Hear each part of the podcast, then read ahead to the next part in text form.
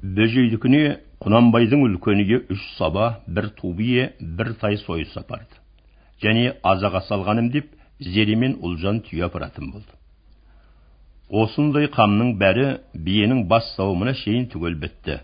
Қалың топ батоқыршы шаңқай түс кезінде сансыз көп салт атты боп күнбатыстағы жәнібекке қарай тартты. Барлық жиын елу қыралы еркек отыз қырықтай қатын.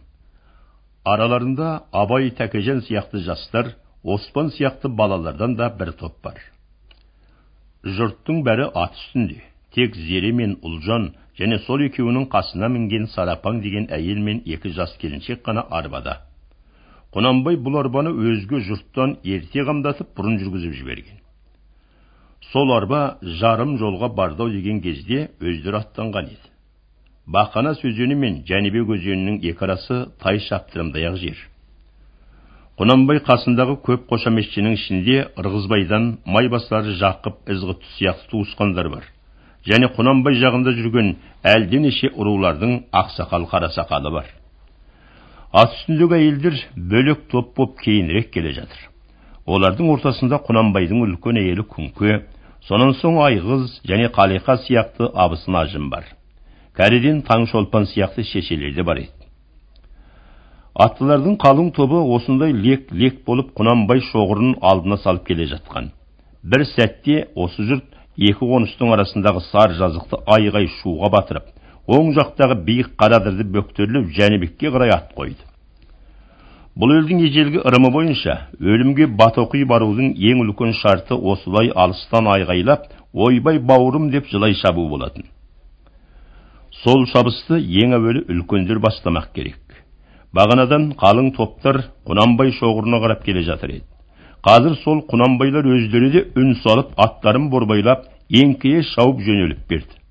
Арттағы еркек әйел бала шаға топтары да сол сәтте дүрк жөнелісті. Абай бір орта топтың ішінде келе жатқан. Қасында күңкеден туған ағасы құдайберді атшабар жұмағұл жорға жұмабай және тәкежан оспан сияқты аға інілері болатын. Ойбай бауырым ағекем асқар белім құт берекем деп абай қасындағы кекселеу кісілер шырқап жылап үн салып келеді. Атшабар жұмағұл мен тәкежан болса аттарының екі жағына кезек қисайып құлап кететін кісі тәрізденіп ауытқып жосытады сырт ажарлары шынымен егілген есінен танып бауыры езілген кісілер тәрізді. Абай жай ғана тұра шауып келе жатып ана екеуінің соншалық сырт құбылысына сенген жоқ. Тартымды бір қалыпты шапқан бірақ шынымен ой бауырымдап шапқан абай қасындағы құдайберді сияқты. Абай тегінде аз айласып жүрсе де осы ағасының мінезін ұнатушы еді. Қазірде өзін соның шамасында ұстап сол істегенді істесе мақұл болар деп білді. Дүркірей ағылып шулап шапқан топ жәнібектің көк майса кең саласында жыпырлай қонып отырған сансыз көп ауылдардың үстінен шыға келді. Зерелердің арбасы да дәл осы кезде қалың ауылдардың тап ортасындағы үлкен ақ күмбез үйлі бөжей ауылына жеткен екен. Жапыр жұпыр көрісіп жатқан сияқты. Ақ үйдің өзі өзге үйлерден оқшауырақ белдеуінде қара тігулі тұр. Қаралы ауылды мына кейін шыққан аттылардың тануы оңай болған. Көп ауылдың сыртындағы сар жотаға шығып барар бетте тез аңғарып алған шапқыншылар енді ыра төмен жосылды. Қою шұбар селдей боп шулап аңыра бақты. Абай орта тұста келе жатып ақ үйдің сыртында оқшауырақ жерде ұзын ұзын ақ таяқтарға төстері мен қос қолдарын тіреп бүгіліп тұрған отыз шамалы еркекті көрді. Бат оқушыларды тосып жылап тұрған жанкүйер жақындар шауып кеп түсе бере таныды тап ортада байдалы байсал қараша түсіп бар екен шеттеу тұста балағаз базаралы сияқты жас жігіттер де ақ таяқтарға таянып егіліп тұр шауып келген үлкендердің аттарын анадайдан жүгіре жүгіре шығып ұстап ұстап алып иелерін қолтықтап түсіріп еркектерге көрістіргелі жетектеп әкетіп жатқан көп көп ықшам жігіттер бар барлық бат оқушыға сондай бір бір күтуші тап келгендей мол жеткендей болды. Жылаған байдалы байсалдарды көргенде абайдың сай сүйегі босап кетті. Аттан түсе бере шын аяныш жас төгіп еңіреп жіберді. Тыстағы еркектер мен бір бір құшақтасып көрісіп болған үлкендерді сол арада қолма қол ақ үйге қарай айғайлатып жылатып әкетіп жатыр. Жылаудың үлкені сол үйдің ішінде қатындар ортасында. Көп еркектің арасына абай да кірді. Үлкен күмбез ақ үйдің іші оң жақ босағадан дәл төрдің ортасына дейін қатар тізіліп мықындарын қос қолдарымен таянып аңырап жылап отырған қатындарға толы екен. Тап орта тұста басына қара желек жамылған бөжейдің бәйбішесі аңырап отыр. Көзінен шын жас зар жасы бірсін бірсін ағып жатыр. Одан жоғары төрт бес қыз дауыс айтып отыр. Үйдің іші бұл кезде тұтас аңырап зарлаған мол жылау еді. Отырған әйелдердің алдына жылап келген еркектер тізе бүгіп отыра кетіп құшақтасып көрісіп жылайды. Абай құдайбердінің артында бағанадан бері соның ізімен кезек алып келе жатқан. Жағалай отырған бар қатынды адақтау тым ұзақ болар еді және босағадан төрге шейін бос отырған бір қатын жоқ. Сонан қарған құдайберді тура бөжейдің өз бәйбішесіне қарай жылап барды. Сол кісі алдыңғы көрісушіден босаған соң құшақтап аңырап ақ екем бауырым деп бас салды. Абай да сол жерден бастап көрісіп жоғары отырған қыздар жаққа ауысты. Үй іші осындай жаппай көріс үстінде қатар жыласып ап енді тегіс ажырасып жағалай отырысты. Еркектер бұл кезде ақырын жыласып отырды да әйелдің де көбі басылып қалды.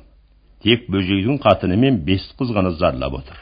Арманын жесір қалғанын ерте айырылғанын айтып бәйбіше жылап жұртты егілдіре түсті де ақыры саябырлап барып тоқтады. Содан соң үлкен ұзақ жоқтаудың сарынына түскен қыздар олардың өзгеше бір сұмдық зарлы жоқтау ырғағы бар. Дауыстар құйып қойғандай дәл бірдей шығады. Жалғыз ақ бес қыз тұтас ұзақ айтқан жоқ. Бәйбіше тоқтаған соң өзге қыздар да басылып екі ақ қыз адақтап шықты.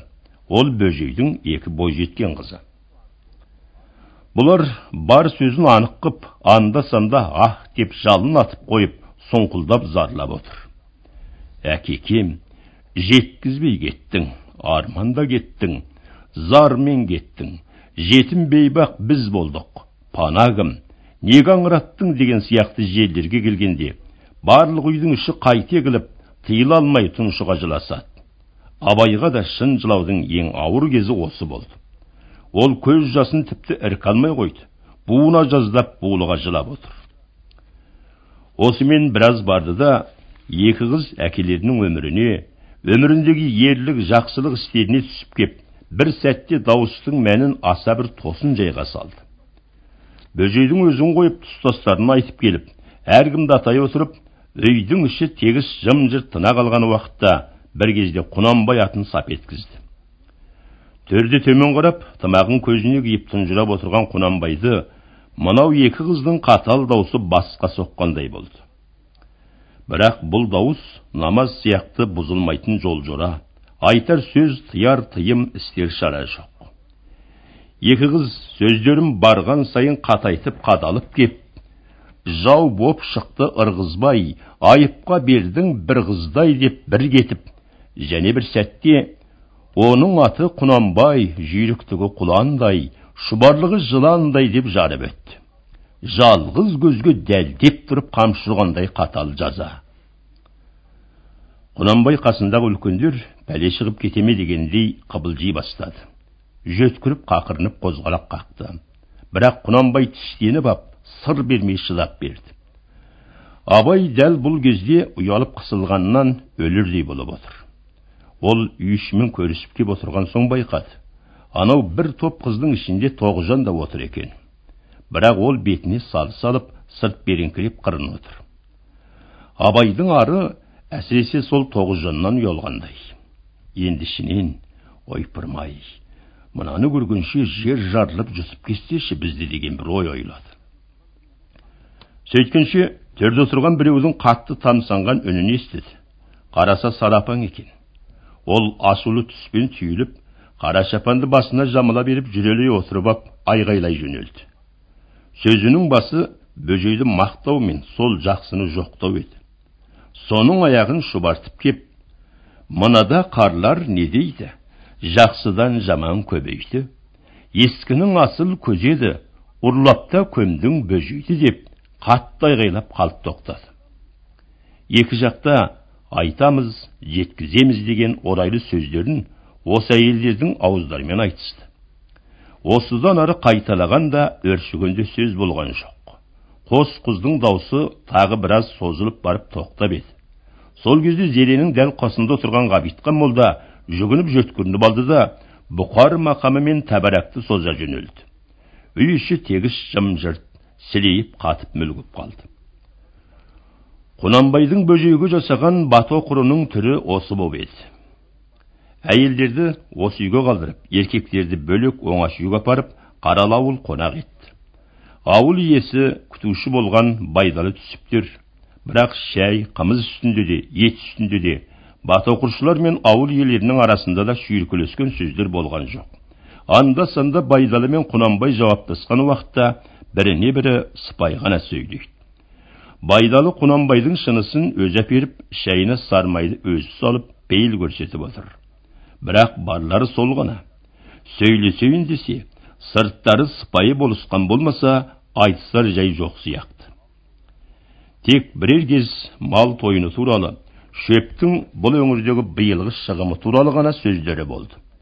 Тағы бір рет көршілес керей мен найманның осы жаздағы аттаныстарын бір бірімен барымталысып шабысып қалғанын айтысты. Құнанбайлар екінті мен ақшам арасында аттанар кезге шейін дәнекер болған осы әңгіме ғана. Батоқұршылар сол кеште үнсіз қоңыр тартып жайлау жайлауына қайтысты. Бір қарыздан құтылғанына үф дегендей боп күнкен ертіп байқошқарға қайтты жол бойында бәйбішесіне оның айтқан жалғыз сөзі күтсең сарапаңды күтсеңдерші деген ғана байлау еді күз келді үш күннен бері сілбілеген ақ жауын айықпай тұр жайлаудан қайтып шыңғыс асып қыстау қыстау үстінде аз ғана аял етіп пішен шапқызып болған ел енді күзекке беттеп келе жатқан. Жидебай мұсақұл қарауыл шүйгінсу сияқты пішені шабылып қорықтарда жиі қонып отырған ауылдар көп. Шыңғыстың ұлан ұзақ мол қыстаулы бөктері мен қыдыр қызыл шоқы борлы сияқты балақ таулары да адыр қатпарлары да ауыл ауылға толы еді. Жұрт жазғы үлкен үйлерді қоймаларға тастап енді кішілеу кішілеу қоңырқай үйлер көтеріскен жазғы күнде емес қазір жылы киімдер киюмен бірге баспананы да от жағып ішіне киіз тұтып ықшамды қылып отыратын болу керек. Соған ыстан қорықпайтын киізі бүтін бірақ кішілеу үйлер қажет. Әлі келгеннің бәрінің істеген шаралары осы.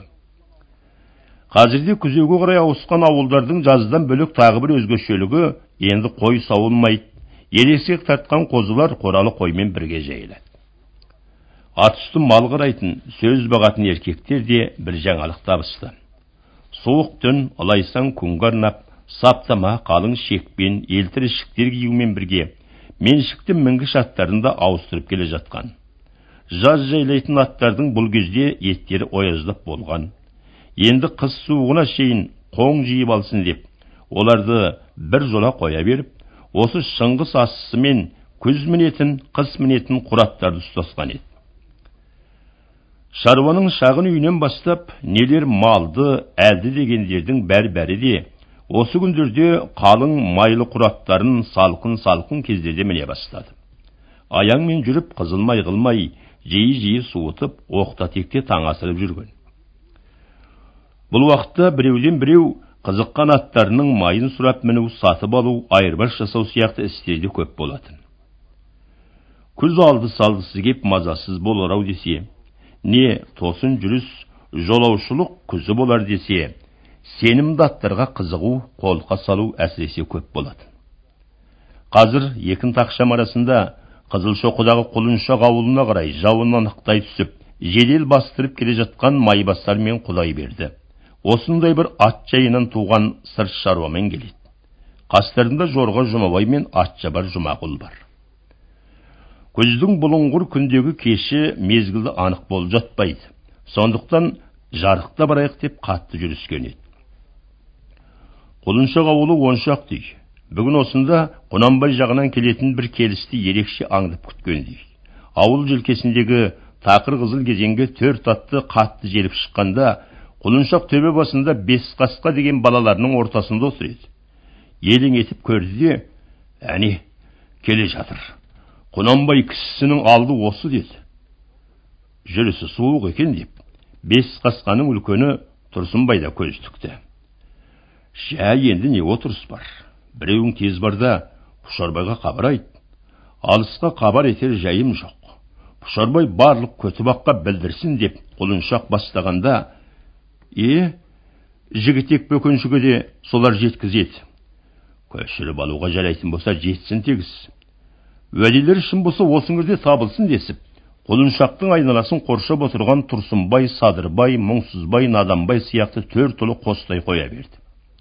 Бес қасқаның біріне манас қосылатын. Ол бәрінен жас тегінде құлыншақтың өз баласы емес ертер жеткен немере анау тұрсынбайдың баласы еді.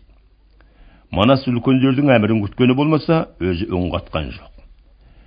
Жаңағы бәрінің айтқан бұйрығы соған қарай айтылып еді.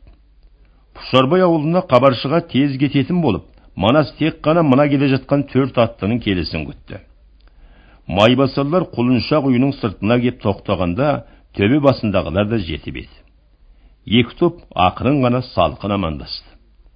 Бірақ келгендерді тыста бөгемей тұрсынбай бастап үйге жүріңдер деді. Тегіс ертіп үлкен үйге кіргізді. Сол кезде манас тыста жалғыз қап шеткі таудың тасасында тұрған бөртатқа мініп алып қарауыл жаққа қарай дүсірлете жөнелді. Келе жатқан кім екен деп тосып еді. Ішінде майбасардың өзі барын көрген соң енді аялдайтын дәнеңе жоқ. Майбасар бұл үйге ашулы пішінмен кірді. Белін шешпей көк елтірі тымақтың бір құлағын жымырайта киіп ап қамшысын қос бүктеп мықынына таянып отырып құлыншақтарға ызғарлана қарады. Түсі сұрланып екі танауы желбірей түсіп тентек көздері жиреніш отын шашып отыр. Отыра бере құлыншаққа қадалып жә ағайын бұл қайткенің ат шабарымды неге сабайсың? Теріс болса арыз айтар жер таппадың ба? Тым құрыса мырзаның алдынан бір өтсең нетті оған да сенбей оған да жоныңды көрсетейін дедің бе? Жуандығыңды көрсетейін дегенің бе? Кеше ғана қатарда қолтықта жүрген туысқан емес пең жөніңді айт. Бетім айтшы қане сонысын өз аузынан естіп кел деп жіберді мырза. Мына баласы құдайбердіні әдейі қосып отыр қасыма деді. Үй ортасында бықси жанып тұрған сарғидың отына шырт түкірді де майбасар құлыншаққа бұрылып алды. Бес қасқаның төртеуі төмен қарап томсарып түк естімегендей жым жырт отыр. Мұңсызбай мен наданбай тіпті басылып отырған да жоқ. Анадай жерде арқаларын керегеге сүйеп жүресінен отыр.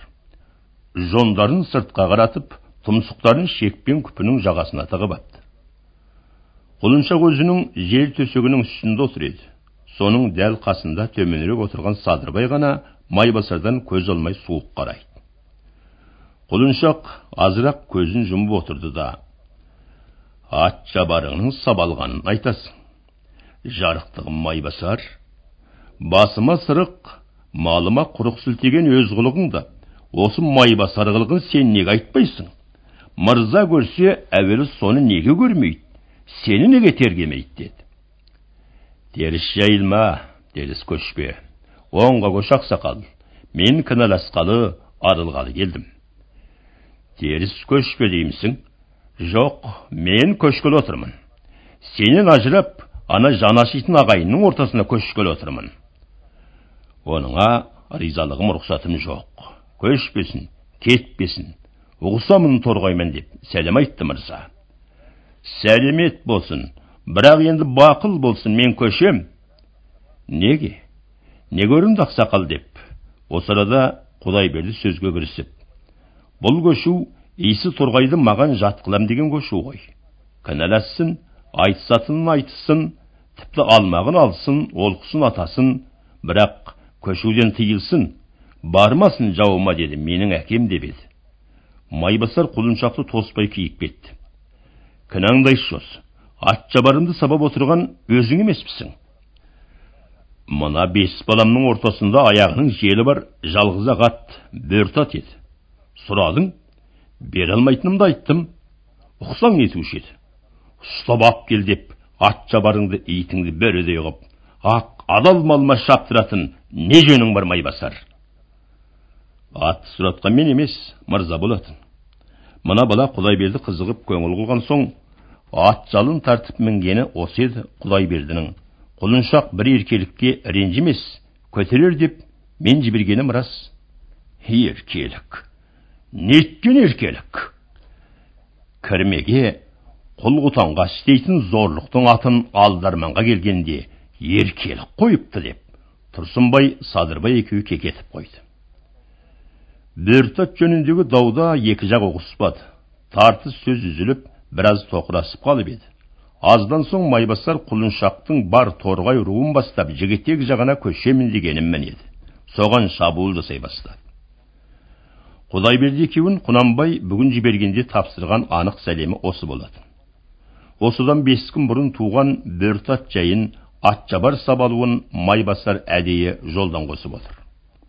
Сол қылмыстарын еске салып ықтырып алам деген еді. Құлыншақтар ол турада өздерін кінәлі деп санар емес. Тіпті сол жөнде ызалы болғандықтан ат жабарды сабап алып енді бізді көшіріп алсын деген сәлемді жігітекке шындап салып отыр. Осы өкпенің сыбысы бүгін ертемен құнанбайға жеткен соң ол өз қолтығынан торғайдай жақын руды жіберуді қорлық деп біліп еді. Бөжей өлген соң жаздан бері екі жақ сыртпен қақтығыспаса да іштен барды салып ел тартысып сілкісіп келе жатқан. Екі жағын бірдей қабындырып кернеп алған араздық енді болымсыз бір ілікке жете бере астан кестен жарылатын сияқты. Бөжей барда тоқпамбеттегі төбелестен соң ірі жаңжал болған емес. Бірақ содан бері мықтап әзірленіп құнанбайға қарсы майдан беруді жігітек көтібақ бөкенші боп қатты ойлаушы еді. Бөжей өлді де тартыс сырттан қарағанда азырақ іркілгендей болды. Бірақ ол сырттан ғана солай. Шындап ішке келгенде бөжейдің өлімі қайта дерт жараны тіпті қатты дамытып жіберді. Өлімнің өзімен де бөжей құнанбайға жауығатын жұрттың шебін тұтастырып бұрауын қатайтып шеңберін ширатқан сияқты. Әсіресе бөжейдің үзеңгі жолдастары байдалы байсал қаратай түсіп сүйіндіктер ерекше сызданып алған. Сол кезде құнанбайдың құлыншақ ауылынан атақты бөртатты сұратқаны тап болды. Құлыншақ атты бермеді. Байсал мен пұшарбайлар құлыншақты оңашада құпияда көптен шырғалап тартып жігін босастырып жүрген. Торғай руына ырғызбай қандай болса көтібақ байсалдар да сондай жақын. Бөртатты басқа уақыт болса құнанбайға құлыншақ берер еді бермеске шарасы да болмас еді ел таразысын жақсы аңғармайтын майбасар бермейді деген не сұмдық торғайдан алмасақ қайратымыз қайсы өкпелеп қайда кетуші еді кете алатын күші қайсы деп өз өзінен шабынып кеп жақында бір содырлық істеді жаңағы әңгіме соның арты енді міне өкпенің бетін бір жолата ашып ап айқын түзе болған торғай бұлардан кетпегенді айтып отыр. Майбасар көшуден тоқтатам деп әртүрлі сөз айтты. Құлыншақ көбінесе жауап бермей құр үндемей тартынуға түсіп еді. Жартымды жауап алмағанына ыза болған майбасар енді құлыншақтарды бұрынғы кеудеге салып қорқытып ықтырып жібермек болды. Уа құлыншақ ақсақал көшпесін деген мырзаңның сәлемін айттым. Көшпе деп өзім айтып отырмын. Жеті айттым арал айттым. Енді көшпеймін деген сертіңді бер қысқасы. Соныңды естимін де жүремін дегенде құлыншақ қатуланып жалт қарап. Ендеше менің де сөзім қысқа майбасар. Тойдым болдым көшемін деп бірақ кесті үй іші бұл сөздің тұсында тегіс ажырайысып аңтарыла қарасып қап майбасар қатты ажарға мініп қамшысының сабымен сырмақ соққылап отырып құтыртып отыр ғой барарың кім білемін. Пана болуға жараймын жасқан ба деп отыр ғой. Бірақ алып көрсін іргемнен кеп. Қойын қолтығы кең немекен ғой байдалы байсал. Ендеше көк тұқылды мұздай сүңгіні сол мырзалардың өз етіне қадармын деп қалшылдап кетті. Көздерінен от шашып ойнақшыта қарап. Кешегі тоқпан беттегідей қоңдарын түріп қойып жалаңаштап тұрып сазайын берермін деді. Бесқасқаның ең ызақор оттысы садырбай еді. Ол ұрғыла түсіп қатты демікті де қой шырақ қой! Мырза сол пәледен абырой тапқан аз еді ғой. Атамай ақ қойсаңшы деді. Дәл осы кезде қасында екі жігіті бар пұшарбай кеп кірді. Бұл пұшарбай былтыр тоқпамбетте бөжейге ара түсем деп құнанбайдан таяқ жеген. Бірақ байсал мен бар көтібақтың жігітек жағына шығуына себеп болған пұшарбай. Қалың қоңыр сақалды мол денелі пұшарбай ол ызасын ұмытпаған болатын. Осы пұшарбайлар үйге кеп кірісімен бес қасқаның бәрі де тегіс қозғалақтап әлденеге әзірленгендей қомданып қалысты. Тыста да бөгде кісілердің тықыры білінген сияқты. Жорға жұмабай ішінен бұл не қылған жүріс? Әлпеттері қалай еді? деп. Майбасарға қарай беріп еді. Сырттан бір қатты зілді дауыс уәй үйде кім бар? деді. Пұшарбай соған елең етіп саңқ етіп дауыстап уа мен бар деді. Сөйткенде есіктен манас бастаған он шақты жігіт асыға асыға кіріп келді де төрге қарай тап берді. Бағанадан осы сәтті күткен садырбай мұңсызбайлар және пұшарбай да майбасарға тап берді. Майбасар тарт деп ақырып қап отырған бойда қамшы сілтей беріп еді. Садырбай бас салып шалқасынан түсірді де тізерлеп алды. Қалған үшеуін өзгелерді бүктей түсті. Атшабар емес сұмдық үлкені енді келді.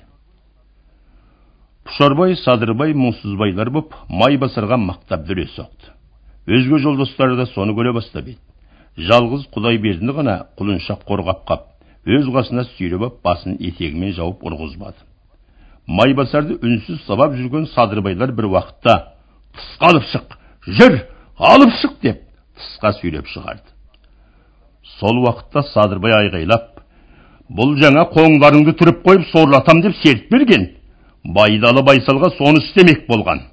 Ал мұныкі сөз еді кел біздікі іс болсын шеш сыпыр киімін! деп тап берді де майбасардың етік шалбарын түгел сыпырып тырдай жалаңаштап алды. Содан соң сырттан қойып жіберіп ет бетінен түсіріп басып жатып сен не қылмадың осы? Неден астың әлі осы? деді. Түйгілеп отырып масқара қып қор еткенде былай етейін мен сені деп майбасарды ет бетінен тізерлеп салды да көксүңгі деп ең ғой мә көксүңгі деп майбасардың жалаңаштанып тұрған құйрығының арасына түйенің қатқан құмалағын батырып батырып жіберді. Намысың болса өл осы қорлықтан өл осы мазақтан! деп теуіп қалды.